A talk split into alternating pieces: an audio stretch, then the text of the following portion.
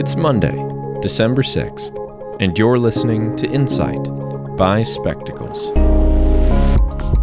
Today, how big money breaks democracy explained.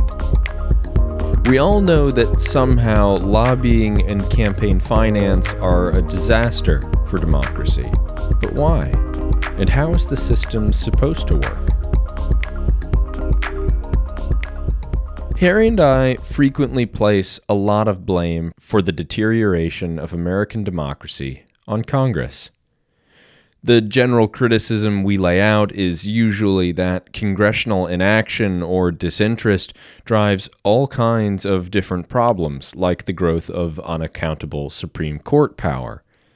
It's caused by a number of things, but today I want to take a close look at one big problem in particular campaign finance.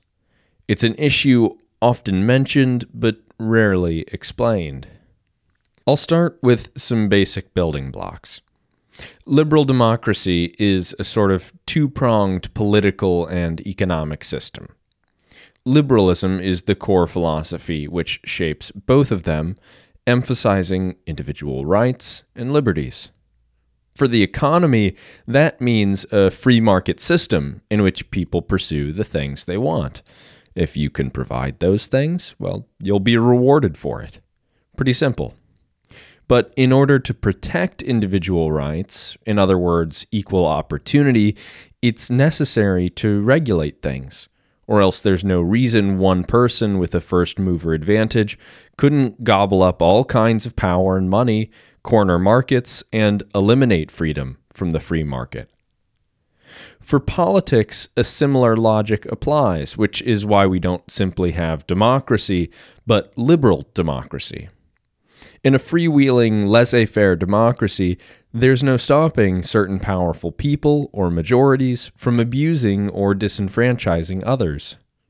So, we need rules to regulate politics, just like we need them for the economy. The key to all of this is one simple idea people respond to incentives. Economically, the free market seeks to structure economic activity so that to get rich or serve yourself, you have to provide things other people want or need. Serve others. In politics, it's the same thing.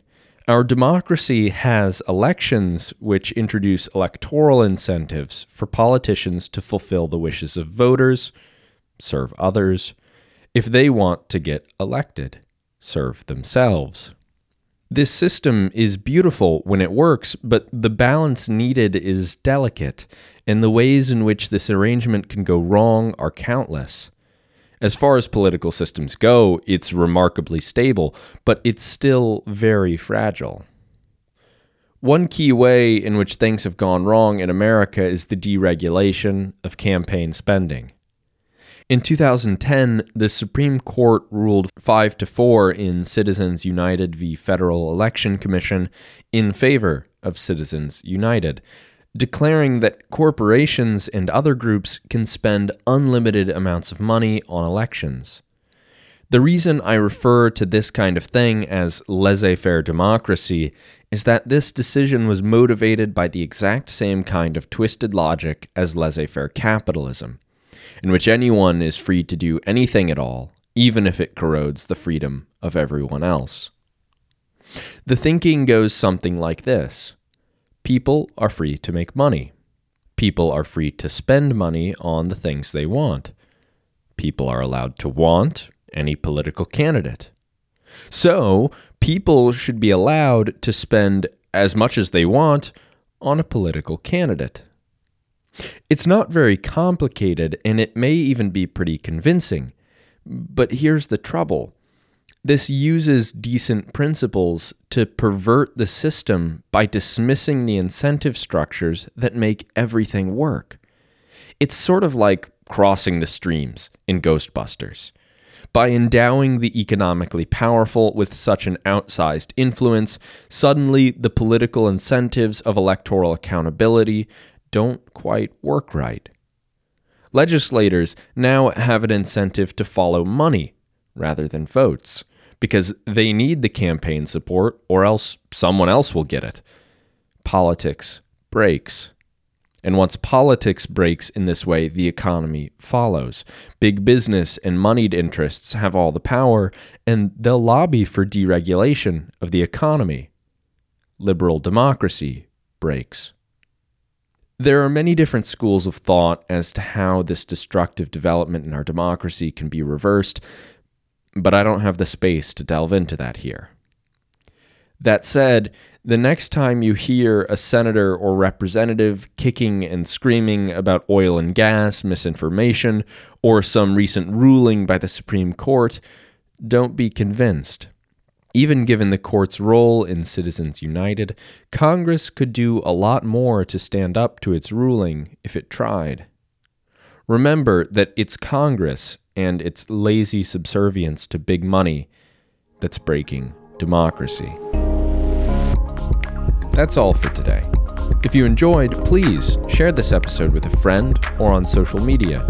Subscribe to the show to hear each new article of focus and insight read aloud. Give us a follow on Twitter at Spectacles Media, linked in the show notes, and rate us on Apple Podcasts.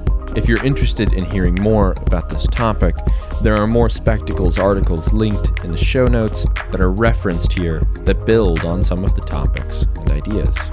If you're interested in more conversational podcasts from Spectacles, follow the link in the show notes for Spectacles in Conversation to hear discussions between Harry and I. If you'd like to read or make a comment on this article, there's also a link in the show notes to our website, where you can sign up for our newsletter, if you haven't already, to receive a new way of seeing politics in your inbox five days a week. Thanks for tuning in.